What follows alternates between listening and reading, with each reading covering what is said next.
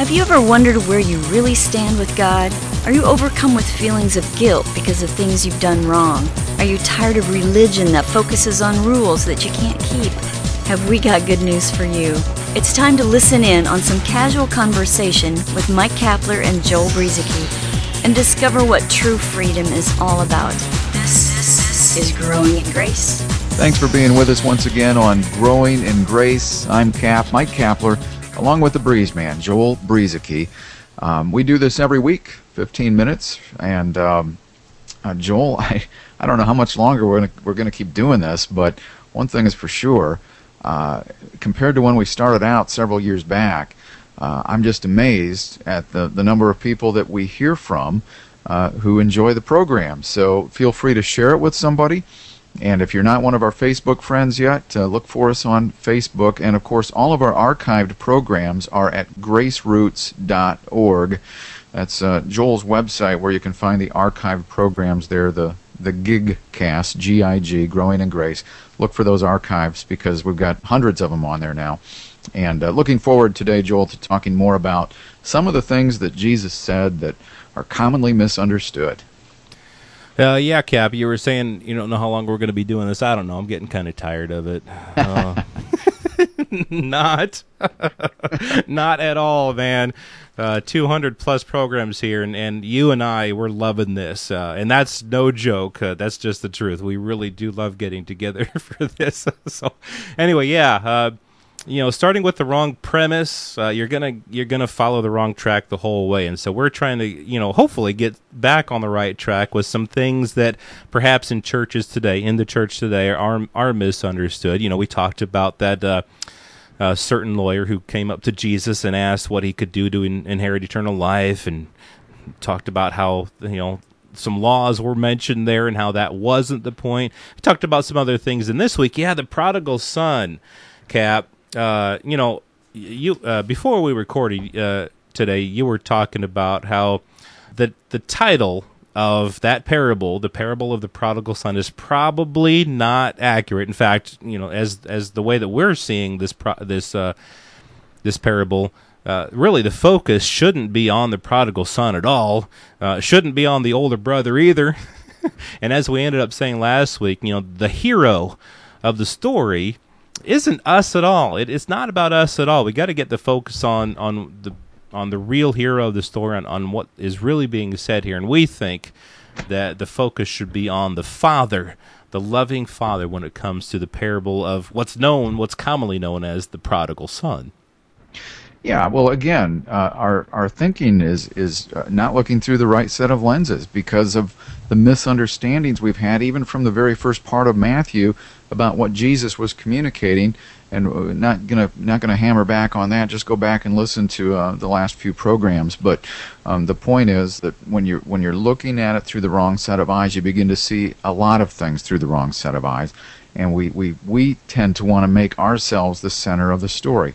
So that's what we did with the prodigal. It shouldn't even be called the prodigal son. We call it that, and the whole the whole focus here in the story should be on the unconditional love of the father. I mean, here's this this uh, young man who ran away, uh, went off and did his own thing. That's true, but the, the, the focus of the story here is that uh, this this guy did nothing to deserve any kind of favor with his father. The love, the acceptance, it never went away. I mean, God never rejected this son. Uh, he was always there for him. Never went anywhere, never stopped loving him.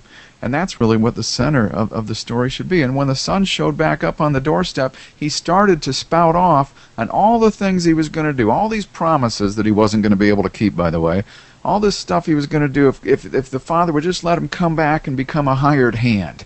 Uh, he, he, didn't even have to be treated like a son. Just treat me like a hired hand, and I'll do this, this, and this. God shut him up. The father shut him up and said, I, I don't want to hear it. Just get in here. You're mine. I think that's interesting. Yeah, and, and I think the unfortunate thing is if, if we see ourselves as that prodigal son who said, "Oh man, uh, oh father, I've he, this is what he was going to say to Father, I have sinned in against heaven and in your sight. I'm no longer worthy to be called your son. And if we continue on with that mindset, which was a wrong mindset, the, the prodigal son came to his father with the wrong mindset. We've got to get that uh, point in because the father had a totally different mindset of his son who had been missing. He's the father's response is, "Oh, you've been dead, you've been dead, but now you're alive." He was thrilled that his son I don't know if he knew that his son was dead or not, but to him, he was missing. He was gone. And uh, as far as he was concerned, uh, it was sad for the father because his son was dead, but now his son, who had, quote, been dead, was now alive again. And he was lost and is found and um, it says they began to be merry. Uh, they began to have they began to have fun. You know, the, the father threw a party for his son. That's the point of the story. And so, you know, we can look at ourselves as okay, if we want to put ourselves in the place of the prodigal son. All right, once we had gone missing, once we were lost, but now we're found Let's be happy about it. Let's not walk with our heads hung low going, oh, I'm no longer worthy. I'm just not worthy to be a, a child of God because God has a totally different view of us. We are worthy because we are loved dearly by Him. That's the point of the story. Yeah, and, and the reason we call it the prodigal son is because of our misunderstandings, and, and, and instead of calling it the, the loving father, uh, we, we get so focused. Now, here's the thing, Joel. A lot of people, because of how they've been taught about what things Jesus said, they think that this son uh, who went out and did a bunch of bad stuff came home and decided he was going to do a bunch of good stuff and was going to start living right even though that's never really mentioned in the parable. that's just the perception that we have, even though it's not in there. Uh, at least subconsciously, people are thinking, well, he was doing bad. Now he's coming home and he's going to do good. And that's not what the parable is about at all. And Joel, I know we weren't going to spend much time on this, but can I share a true story? Go ahead, man. Uh, I know somebody. He just shared this with me recently. When he was a young man, uh, he decided to take a friend out who was visiting town, and uh, decided to go have a little fun. So he went over and was tipping over some street signs out in the country. like, I don't know, speed limit signs, whatever they were, stop signs, I don't know. Stuff that you would do. no, just kidding. he, yeah, he, he got caught and ended up having to appear in court.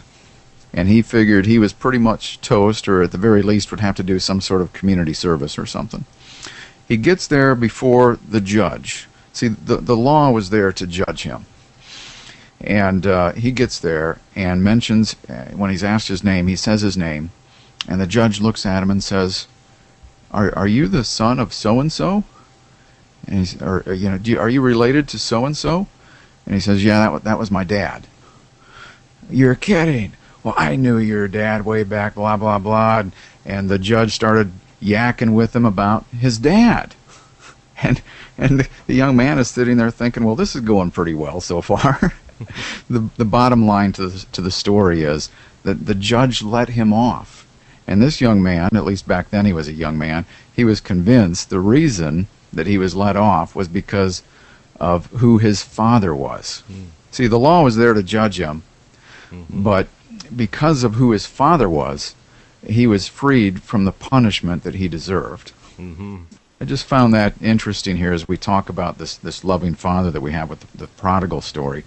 Um, it, it's all about God's unconditional love. It's not about the prodigal, the son, running away and coming back, and now he's going to start doing everything right. That's not what the story is about. That's true, and uh, yeah, now that you say that, I've got a. I, I think I've shared uh, this story too before, and so we're probably not going to get into some of the stuff that we had planned on, but that's all right. Um, uh, because I had uh, one time over half my life ago when I was still a teenager, and uh, going to be vulnerable here and just share some stuff that I did as a teenager. Uh, one night uh, we were out. I was out with four friends. We were out drinking, and we had uh, well, we had quite a lot to drink. And I was out driving on a on a gravel road and went around a corner. I didn't see the corner and ended up turning just a little bit too late. We ended up upside down in a ditch and uh, fortunately, nobody got hurt. Everyone was okay.